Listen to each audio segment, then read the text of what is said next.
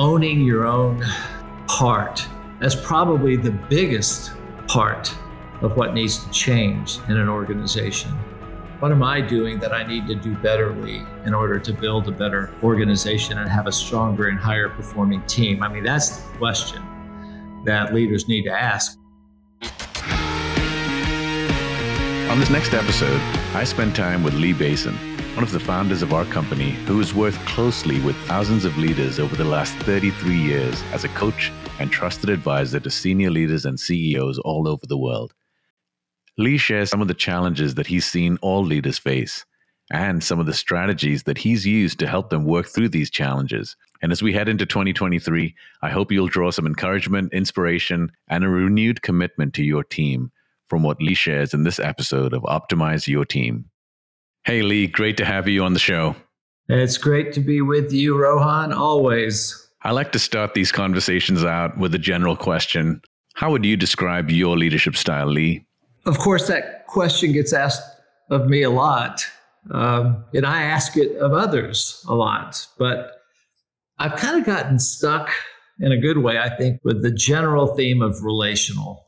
You know, thinking in terms of our own concept of relational capacity and that definition about uh, the width of topics we can discuss, the depth at which we can discuss them, and for me, at least, the third point is the degree of honesty in which we can discuss them, which goes you know, directly to the real value and worth of the relationship.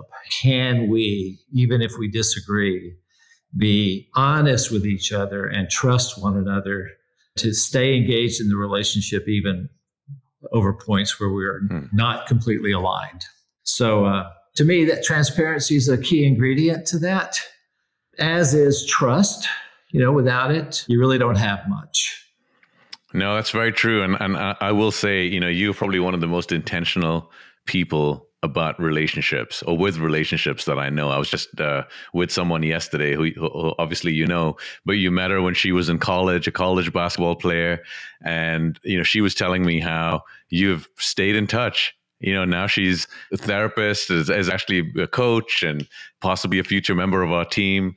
But it's someone that you stand i know there's hundreds like that that you've just been not just relational but intentional and disciplined on staying in touch. And I, that's one of the things i love about you. And we were talking about you yesterday. Wow. So your ears must have been burning a little bit. Well thank you. You know it's uh, for a guy who's nurturing as described by others is not particularly high. I hope that that intentionality conveys in some way, you know, my regard for people and the sense of responsibility that I think we all have to do the best we can. Sometimes it's impossible to engage with everyone you've ever met, coached, talked to. You know, I'm 68, so that adds up to a lot of folks at this point in my life. But I, I, keep trying. And when somebody even mentions a name, I tend to go, oh man, I haven't talked to them in too long. I've got to find them. And uh, just let them know that their name came up in a positive way and I wanted to say hello. I just feel like in some way that's good for the universe, you know, when we can uh, think about people in, in that light. Well, absolutely. Uh, I love that about you. Uh, so, give some of our listeners, I know obviously a lot of the audience at Teamalytics is very familiar with you and, and being a founder of the Flippen Group and, and Teamalytics uh, as well. Uh, but just give us a quick highlight of your background, and, and that'll give us a little bit of context for the rest of our conversation today. Yeah, I, I probably should at least mention that uh, my mom and dad married like a lot of people did back in the early 50s while they were still very young they would argue they were not prepared to have children. They had four boys. I was first. And they had those four boys within a six year period. And uh, while my dad was in the military, so there's no doubt, you know, that played a part. I don't know if birth order is the big deal that some people make it out to be in psychology, but at least I felt the pressure, especially from my dad, who would remind me often that I'm the oldest and his expectations for me were to model the correct behavior in front of my little brothers, you know. So academically, if we move forward, I have degrees in teaching. You know, my first, my undergraduate degree uh, was in K through 12. You know, I wanted to coach and teach. Really, I wanted to be a professional baseball player. Uh, that like it does for most people who aspire to be a professional baseball player, did not work out. And uh, I, I defaulted back into to college and then got a master's in counseling psychology. And I should say that I'd always felt that, I mean, I don't mean any offense to these folks. Just like my parents weren't prepared to be parents, I don't think most people are prepared to do what they end up doing. you know, um, there's just very little coaching, mentoring, apprenticeships that uh, that go on these days effectively. I think uh, with intentionality. I felt like my parents, teachers, coaches, professors, pastors, bosses missed wildly in being intentional about connecting with me for one thing and for sure in developing me as a as a whole person i was just another kid in a class another player on a team another employee in a company. Uh, this is what i felt like. And i knew i was worth more than i was being given in terms of their time and uh, investment. In some instances the stories are are uh, pretty dramatic and some are you know are pretty tragic but i don't regret any of those. You know, i'm thankful that those became sort of my I would do it this way stories. You know, like, boy, if I had a chance to do that, if I were the coach, if I were the teacher, if I were a leader, if I owned my own company. And, uh, you know, so I, I, took all that. And I, I think rather than getting bitter, I just got better. You know, I just was pursuing how do I be better? You know, my first real job after college because I did a lot of paper routes to pay for things as a kid, like motorcycles and for dates and things like that. But my first real job after college was as a counselor in the Texas Department of Corrections. That's what it was called then. Now it's called the Texas Department of Criminal Justice, which arguably is not a really legit title either. I don't know that there's a lot of justice out there. I'd like to make that system better too there I was at, in my 20s, tasked with providing counseling to inmates much older than me, much more street smart than me, nearing their mandatory release dates, and who'd been uh, you know, diagnosed with some variety of mental health issue. I even uh, volunteered to be a coach at that unit where I worked, uh, and there at that specific unit in Huntsville, Texas, I coached basketball, baseball, and even powerlifting. Uh, so I, I, really did get engaged. You know me, you know, Rohan. I uh, uh, just getting halfway in is not something I, I, I do very well. So let's fast forward. I did some other things. I stayed in the prison system for a while. Really loved it. Finally, found a pretty good boss there too, Dr. Kathy McVeigh. Wherever you are out there, Kathy, you were uh, you were magnificent. And it was hard to leave the prison, but when my now business partner and dear friend Flip Flippen approached me about uh, leaving prison, he likes to tell people I was in prison when he found me. he got you out of prison. oh boy! But well, when he came to me and suggested I join him in changing the world, you know, a new company that we'd start, I was intrigued. I knew of Flip's history already, his work with kids and struggling families and couples, and uh, he was even as a still a young man back then, he was he was pretty legendary. This was 1989, by the way. Ultimately, Janie and I decided to leave that perfectly good job with a salary and benefits for, the, for what I call the ultimate benefit of changing lives, you know, and uh, finding a way to help other people do that. Uh, it was super, super exciting. And day one was August 1st, 1990. And here we are now on 15 February 2023. We're working on uh, 33 years now. Wow. And uh, grateful that people like Rohan Paul have joined us along the journey and made us way better than we would have been without you. And I could say that about virtually everybody in the organization, right? And you know that's true. Uh, absolutely. So uh, that, that that's my background. That's awesome. I'm glad you took the risk and started us all on this uh, incredible journey that we've been on for the last 33 years. Mm-hmm. There's so much that I'm tempted to ask you about just founding the company and, and why, and but I, I, I want to keep focused here because over the last 33 years, you've worked with several hundreds, you know, maybe even thousands of leaders in all walks of life. But primarily over the last, I'd say, probably 15 years, you've spent most of your time coaching CEOs and senior leaders that run large, complex global organizations. And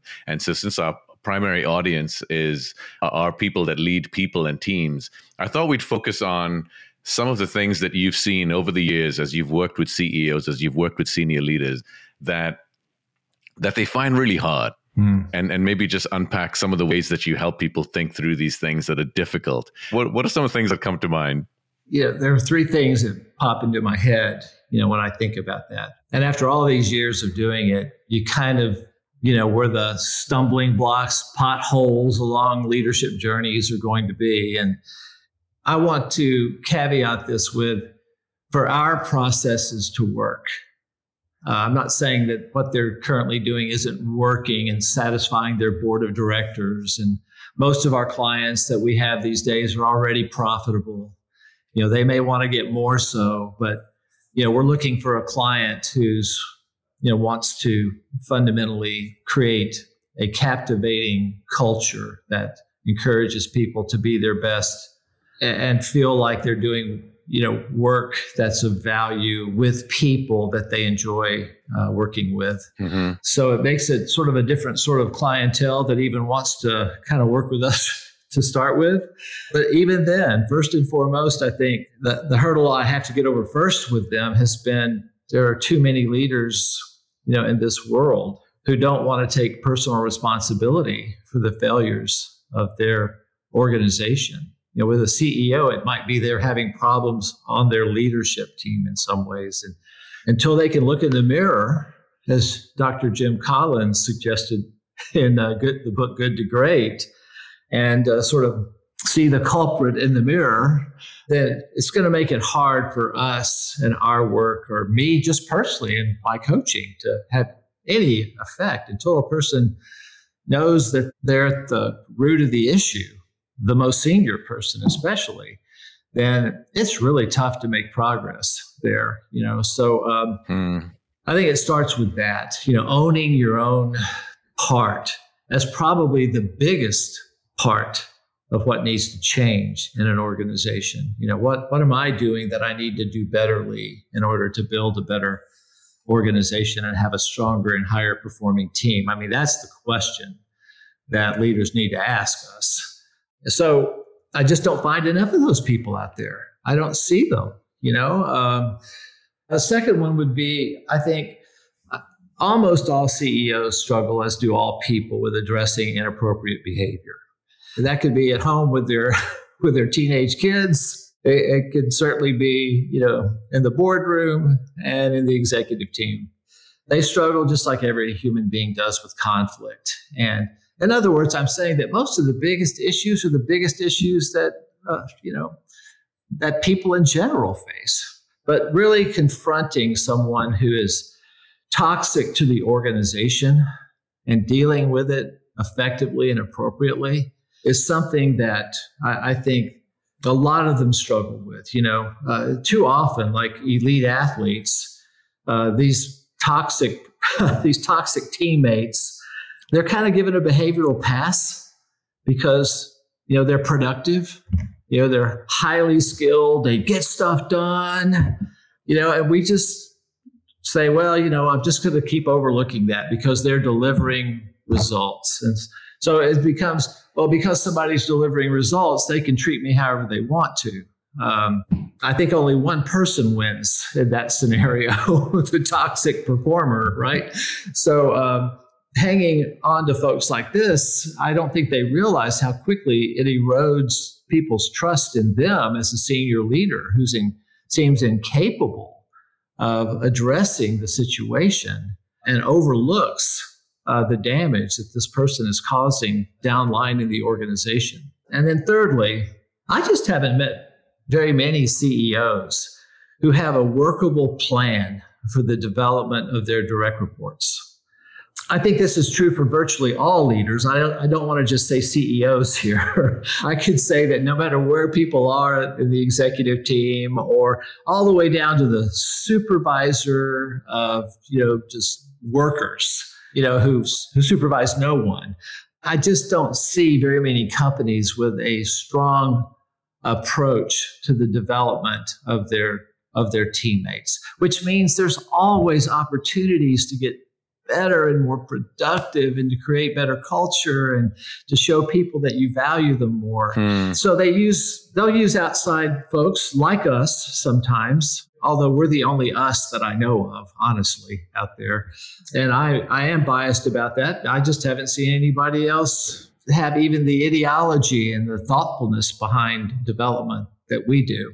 So I don't even think they know how to identify at the root of things the behavioral risk that people have. You know, that's where I think our tool is really helpful in in sort of stating the obvious because these are not surprises. You know, we do our 360 and it helps raise self-awareness, but basically it's just saying, "Uh-huh, we already knew this existed in that guy sitting in this room, and it's been this way for a long time.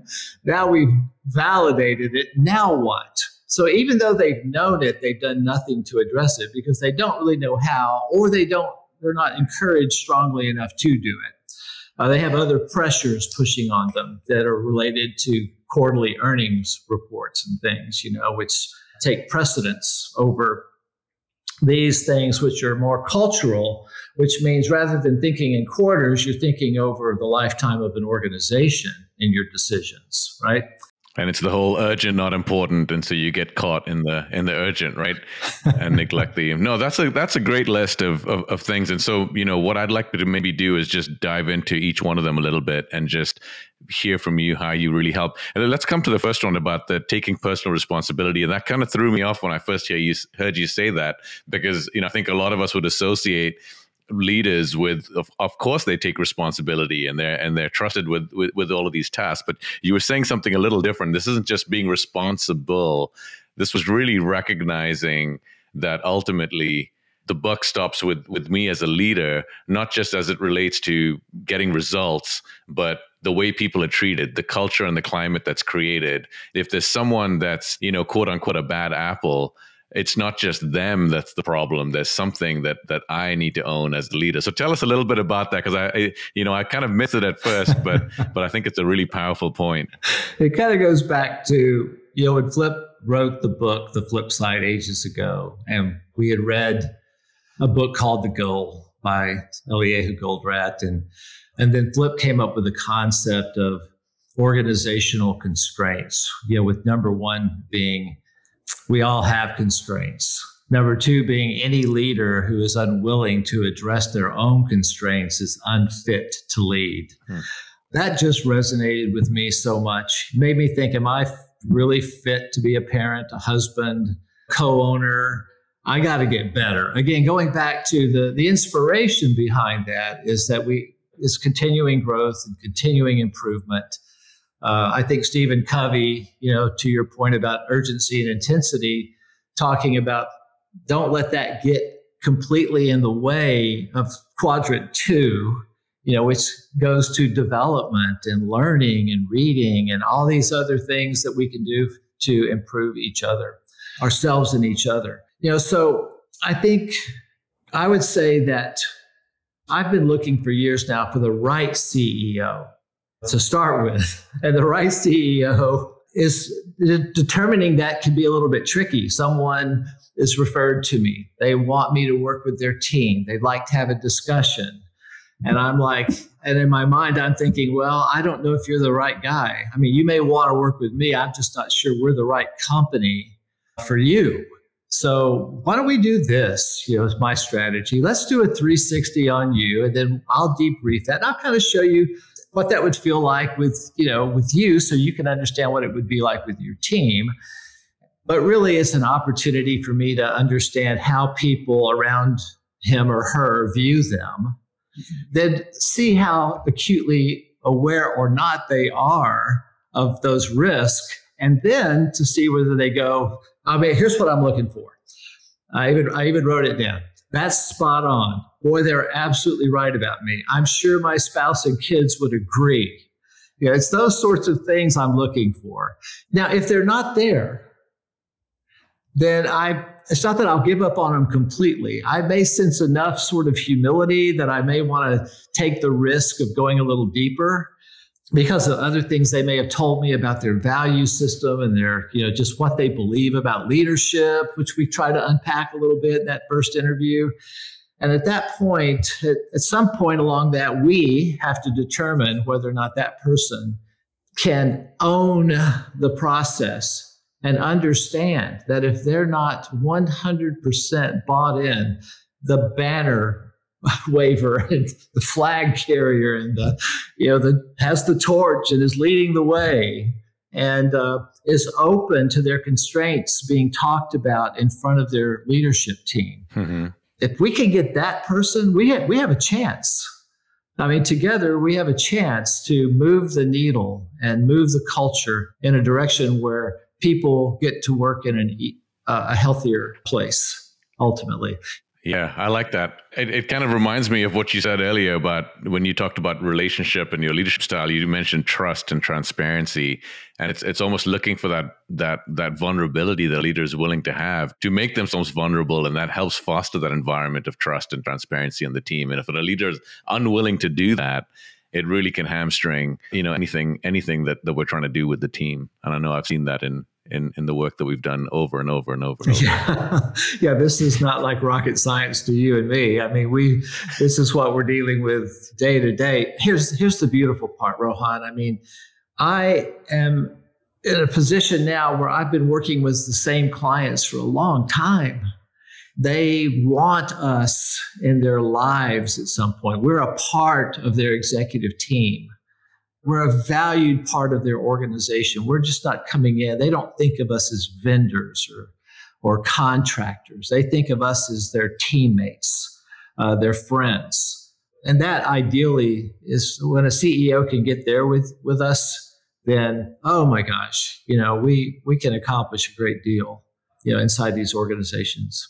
Let's move on to the second one because this is this is a challenge. As a parent myself, I know it's hard, uh, you know, dealing with what you called counterproductive behavior, I believe, because it could be conflict conflict avoidance. You, you mentioned this behavioral pass. I love that concept of hey, as long as you're getting results, I'll just kind of turn an eye to you know everything else that comes with working with this person. And this, this powerful point of how often leaders don't realize how letting that behavior continue is a reflection on themselves. That was wow, that was that one hit me. But let's talk about this. How do you help leaders address these behaviors? What are some ways that you found as far as you know really uh, helping someone who is delivering results also be a better teammate also be a better leader also be a better boss also be a better member of the team? What does that look like? Well you know someone has to be a truth teller in these leaders lives. I think that's a value that i think the the right coaches slash consultants bring is that we're going to speak the truth to them uh, whereas other people may be hesitant to challenge them to do something. We have to be the ones who encourage. I love that word encourage. I remember General Van, who you had on the podcast recently. He's the one who said, you know, encourage is to give someone the courage to do something that they're afraid of doing.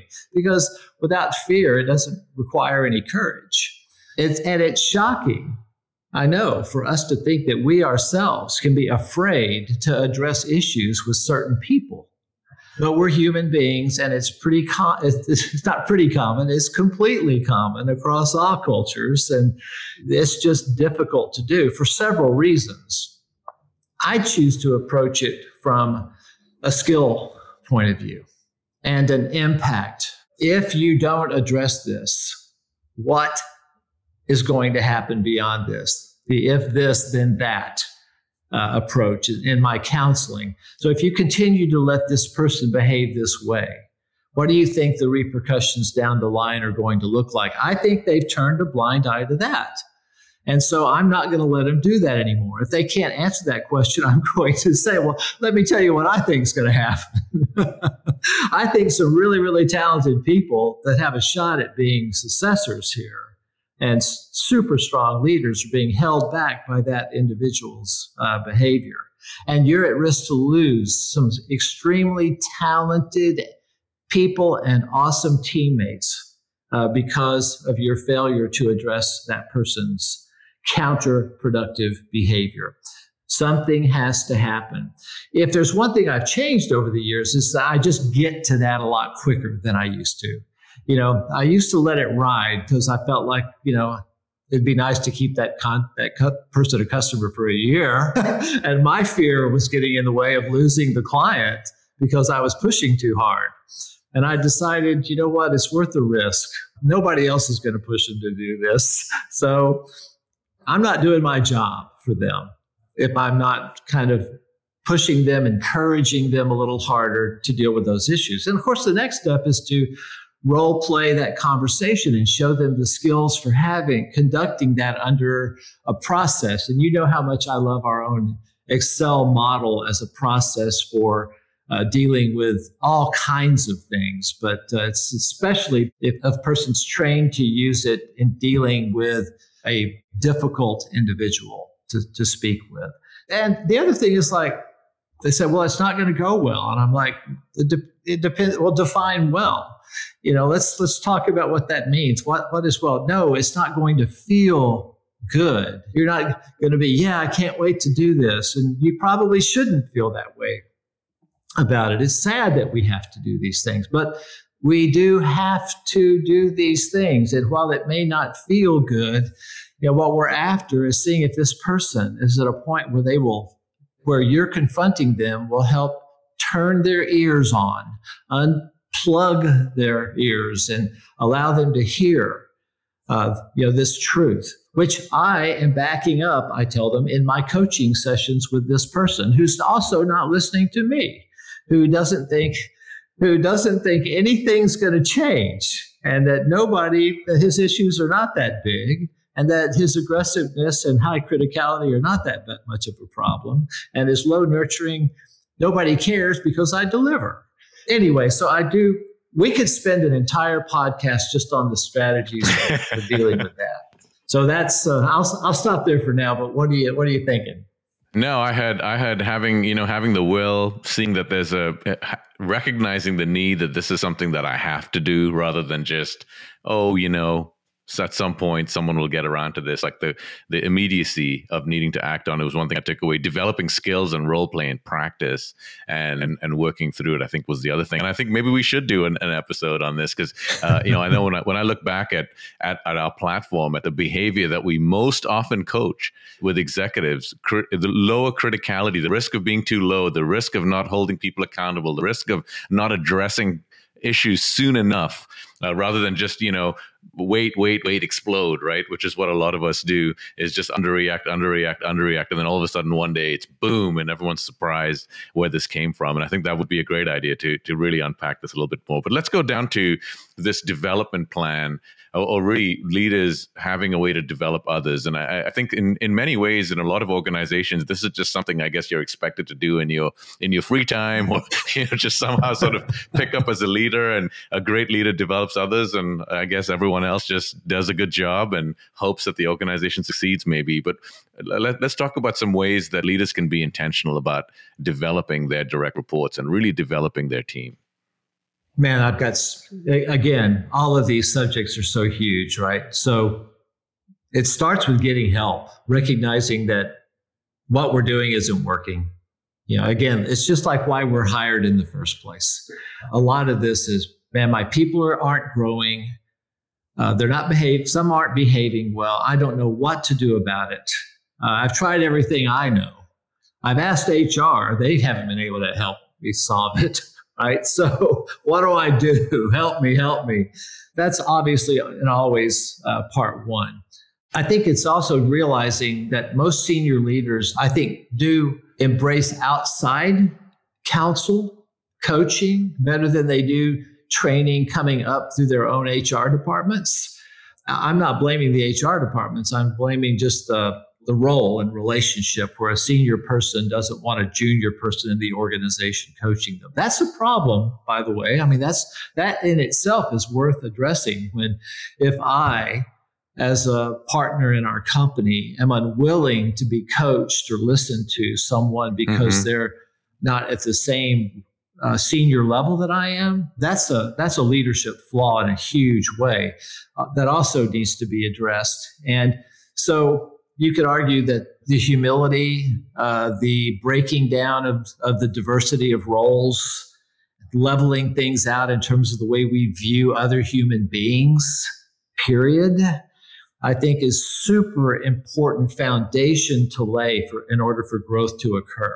If I'm only going to accept feedback from someone that's my superior, um, then that is a problem, you know, to begin with. Yeah, that's a powerful point when you talk about developing others. Um, you know, it's not just giving other people feedback and telling other people how they need to grow, but it's modeling that willingness to listen and receive feedback and grow yourself uh, is what I hear you saying. Um, you know, that's that's so key. Yeah, for sure. You know, for sure. That's exactly it. In fact, I think you're saying it even better than I am. So thank you. Again, this is we we have a whole process we've laid out in our approach to working with teams, but we also don't start that somewhere in the middle layers of any organization. Again, we, it goes back to if you don't move the needle at the senior level and get people aligned around the way they should be behaving as a leadership team as part of the development plan, in other words, forget the technical skills for a minute. That's not our job when we come in. Uh, our job is saying, look, we've got to get people's behaviors more aligned around your values. And so we do things like a social contract where we try to discern through a process of building this uh, agreement with each other how people want to be treated. I do think it really starts there, where the quicker that we can get to a point where we understand how really help them understand. I think we already understand that, but we're trying to help them have conversations with their people about how those people want to be treated very fundamentally and very basically.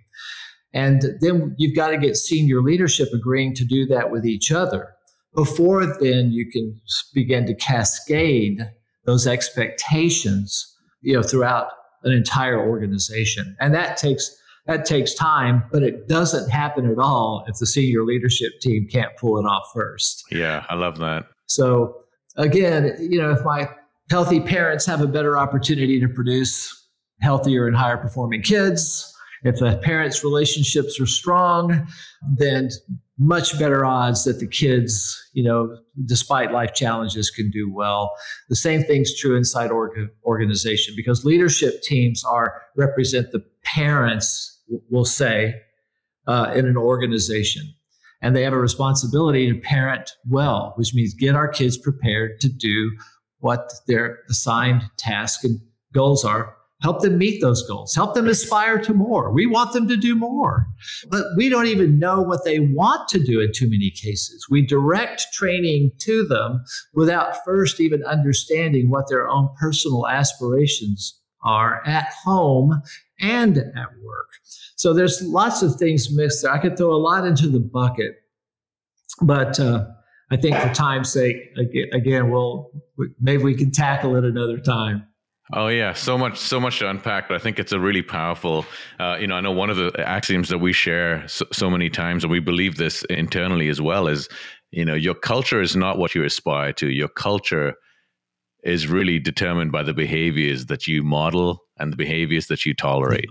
Woo. That's your culture. Agreed you know taking ownership of that and making sure we model that as as leaders is challenging but i think is a message i know i've received from you and and flip. I, I will say this before we move to our rapid fire close questions. One of the things and i've shared this with you many times um, but i think it's just a it's a wonderful model. It, it's something that i had never seen before. When you and i first started working together not only did you share your action plan with me and you know your plan to mitigate your constraints and, and and adapt your behavior but i'll never forget the way that you challenged me, one of the newest, um, you know, people in, in the organization, to have the courage, and you use that word. Will you have the courage when you don't see me behaving according to this plan? When you see me violating, uh, you know, my plan or my commitment, will you have the courage to to call me on it? And and and I I remember, you know, feeling a sense of responsibility in, in that moment, but also I valued your willingness to to open yourself up in that way. And and you and I have had lots of chances for, for you to give me that feedback and, and and both ways. And I think it's only helped our relationship develop and and grow and deepen. And so I really respect that and and value that just in the way that you modeled that uh, with me all those years ago and continue to model that. Thank you Ro. Um, awesome. I could there's so there's so many more uh, areas we could go and, and talk about but uh, I'm gonna I'm gonna close resist the temptation and we'll pick some of these threads up maybe on a future discussion let me jump to our close question. So, favorite day of the week, Lee? Today. You know, it's it's the only one I'm promised. You know, so you know, being intentional and grateful and pouring out myself into every human interaction that I get to have. Yeah, it's today. I love it. Talking or texting? Man, I love texting. I really do. But but how do you how do you text this conversation, right? So um, they're just just too easy for things to be misinterpreted. So really, I think conversations that require any amount of listening or dialogue, uh, where communication and understanding are essential. I think that requires that you and I get on the phone minimally. And zoom hey i'll take zoom. You know i, I kind of got zoom weary during the you know the lockdown but i kind of miss the uh, you know the facial expressions and all that you can read by just uh, seeing someone smile or wonder or you know? So um, yeah that's it. Okay favorite productivity hack for leaders? Well again this is just me being a creature of habits. Get up early you know, get up early, reset your mind and body, you know, for the mission of that day, this day. You know, to me, it's super important for me to get up early, to read, to reflect, to write down my reflections, you know, to kind of look ahead at what's happening that day. Oh, I'm going to be with Rohan today. You know, let's just make sure I'm I'm prepared for that discussion and uh, thinking about him well in advance of the uh, you in this case of of anything that's going to happen that day. So to me, yeah, if you want to be productive, start the day by focusing on the things that matter most to you. You know, thinking about my family and friends and you know wondering what I who I need to call, what I need to do to support them. I mean, all those things, Rohan. Hey, we could do a whole episode on your morning routine because I know there's a there's a there's a routine there and it's very powerful. Uh, uh, but we'll save that one. Favorite okay. phone app? Music. You know, so, um, I am not surprised to hear you say that. Yeah, music. I think, especially, I love live performances. So music videos with live performances of people that are really passionate, and and I also don't like just. I like all kinds of music, but in the morning specifically, I'm I'm I'm looking for inspiration. Hmm. Yeah. And uh, so I use that, and usually I work out to music too. So. Uh, so that's important to me. Yeah. Love it. Most impactful book you've read this year? Well, this was tricky uh, because I want to be honest. Uh, you know, I really appreciated Lyle Wells, you know, the five day leader, and I want to give props to him as a dear friend. Um, but without naming it, I'll just say that the the most impactful book I've read this year and every year since since 1970 three is the number one selling book in the world. and I'm going to leave it at that. I love it. Best advice you've ever been given? Man, this just jumped into my head. You know, don't allow anyone ever to steal your joy. Mm. You know, I think an attitude of gratitude puts us and those around us in the best position to endure the challenges of, that each day brings. So when people tells me they're, you know, they've, uh, when people begin to feel ungrateful or seem to be lacking joy, you know, for me, the choice of joyfulness, despite what's happening around me, it's not related to the circumstances. It's related to how I want to feel inside mm. and what I want to convey to other people. So, uh, yeah, that's that's it for me. I love that. Well, Lee, it's just it's it's hard not to, to to have a conversation with you without this message of just taking ownership and responsibility and doing even even that last that last one you just shared here. Um, that that that that I don't feel challenged by that, but I've also seen you model that mm. uh, in in all the years that I've known you, going on sixteen or seventeen years now. I've seen you model that consistently, and and and I think it's what makes you such a powerful leader, what makes you such a powerful coach, uh, and and such a wonderful teammate and such a wonderful leader. So love love getting to do life with you, and and just enjoyed this conversation very much. Thanks so much for joining us this morning. My great pleasure, Rohan. If you enjoyed this episode of the Optimize Your Team podcast, head over to our website, teamalytics.com, to find out how we can help leaders like you grow your team. Or if you have someone that you'd like to nominate as a guest, send me an email at podcast at teamalytics.com.